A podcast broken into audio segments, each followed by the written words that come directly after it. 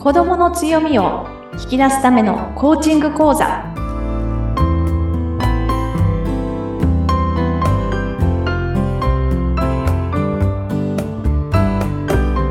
こんにちは。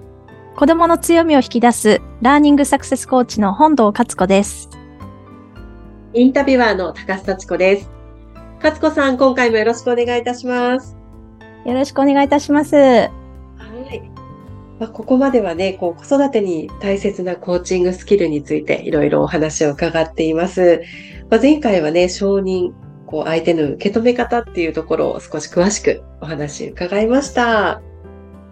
はい。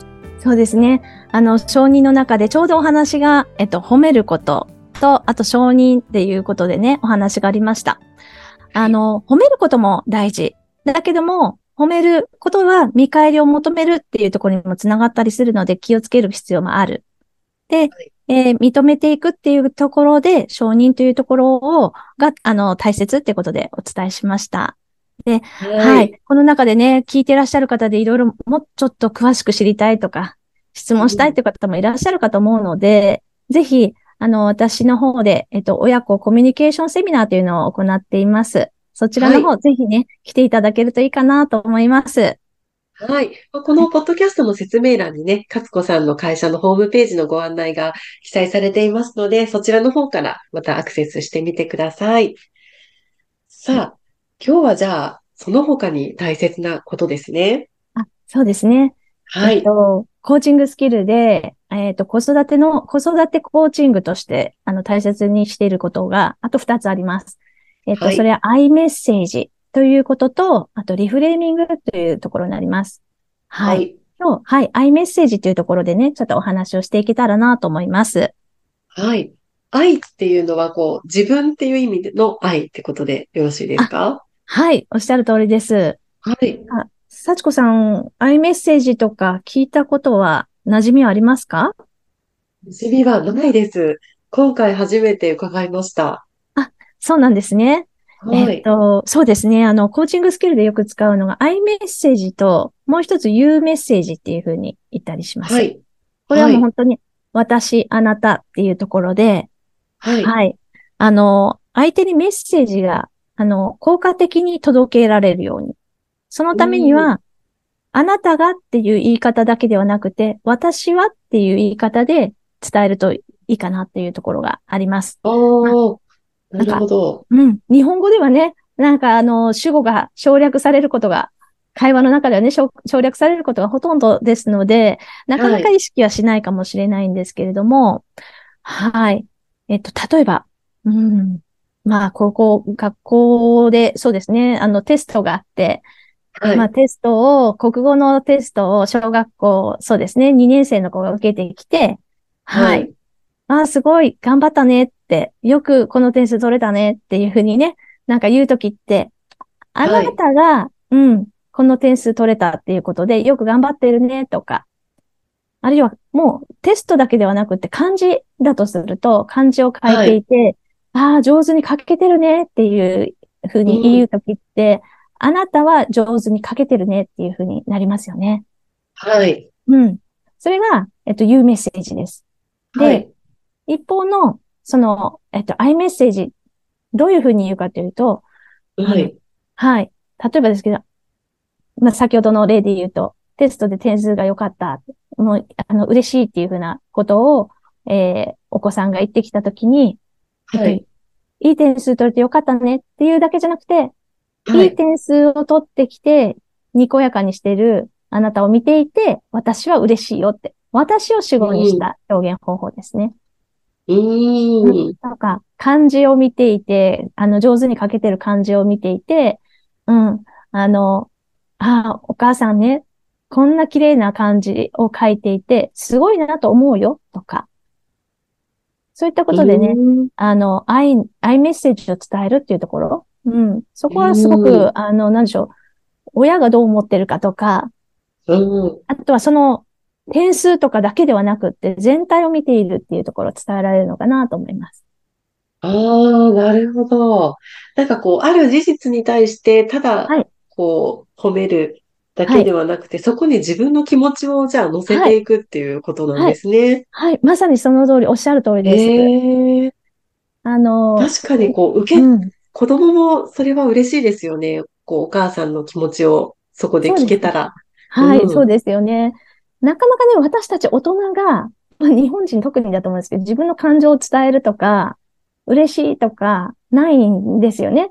あんまり伝えずに、うんなんでしょう、含みで分かってもらうとか、あうんの呼吸とか、そういうところがあるんですが、お子はいさんに対してはぜひね、伝えるときに、あの、その事実で、あの、こうだったねっていうことを話して認める。プラスうん、親の感情、あの、親がこう思ってるよって、これもポジティブな感情でっていうところがあはいりますけども、うんこういうふうに思ってるんだよってことを伝えることで、子供はさらに安心して、あ、自分できるんだっていうふうに感じ取れる。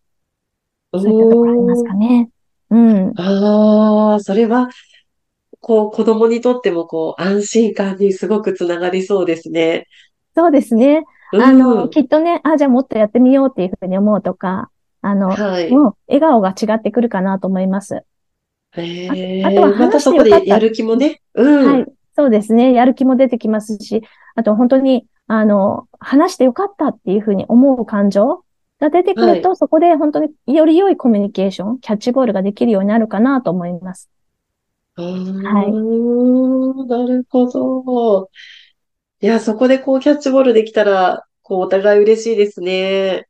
やっぱりこう、話を聞くことだけじゃなくて、その受け止め方っていうのもいろいろあって、はい。そうですね。ねえ、なんか、いろんな子育てコーチングに関わると、こう、大切なことがたくさん出てきますね。そうですね。あうの、ん一つずつ、すべて、あの、完璧にやる必要はないんですが、はい。うん。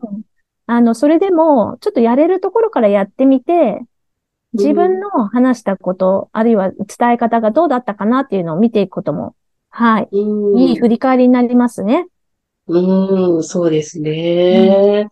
うん、なるほど。先ほど、うん、おっしゃっていただいた。やっぱりあの、本当にいつもやるっていうことではなくて、5分でいいんですね。もう1はい日5分。うん。うん、あの、まあ、午前中に、あの、ど土日だったら午前中に1回、午後に1回とかでもいいんですね。そういう意識してみるっていうところをね、やってみるといいかなと思います。はい。そうですね。なんかこう、この親側の、うん。今回この配信ね、聞いてる方でも、ちょっとずつ、この勝子さんのお話聞いて、やってみてる方もきっといらっしゃると思うんですけど、まあそこで、あ、なんか、ちょっと変わってきたなっていうのがね、少しでも感じることができていたらすごく嬉しいですし、何かこう、ちょっと立ち止まった時でもね、ええ。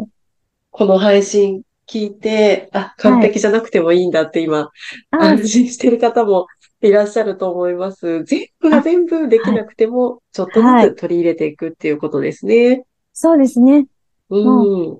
まさにあの、私自身もコーチの仕事を15年ほどしておりますけれども、はい。最初の頃はもうなかなかできませんでしたし、あの、はい。学んだとしても子供たちにできるかっていうとできてなかったっていうところもありますので、これはもう大人も成長するというところで、はい。まあ、コミュニケーションというね、あの、ことは一生どんな関係でもついていきますからね。あの、はいコーチングコーチングを学ばれるとすごく、あの、ためになることも多いかなと思います。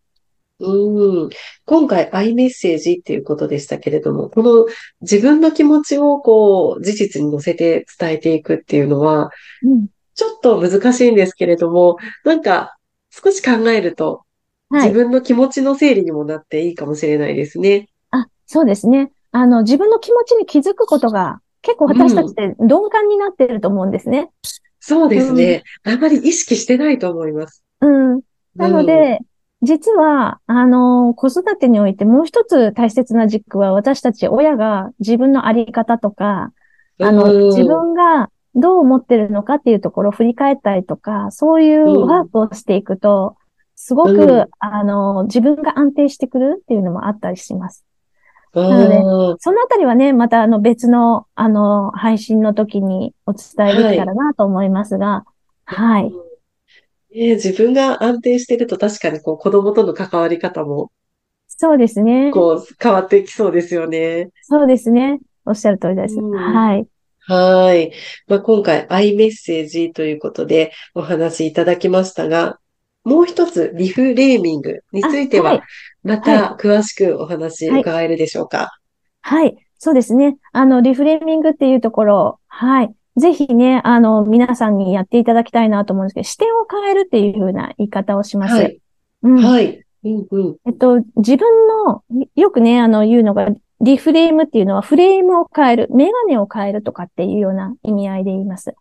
はい、何かっていうと、やっぱり私たちは自分たちの見方で子供を見てたり、周りの人を見てたりするので、うん、そこのね、ちょっと、はい、あの、私たちがじゃあどう視点を変えて、あの、関わりを持つことができるのかっていうところね。そのあたりは、はい、ぜひ、はい、次の配信の時にですかね。はい、はい、お話できたらなと思います。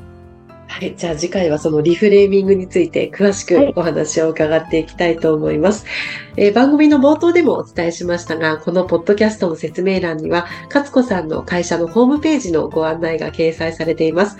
そちらもぜひご覧ください。それでは今回の配信はここまでとなります。勝子さんどうもありがとうございました。ありがとうございました。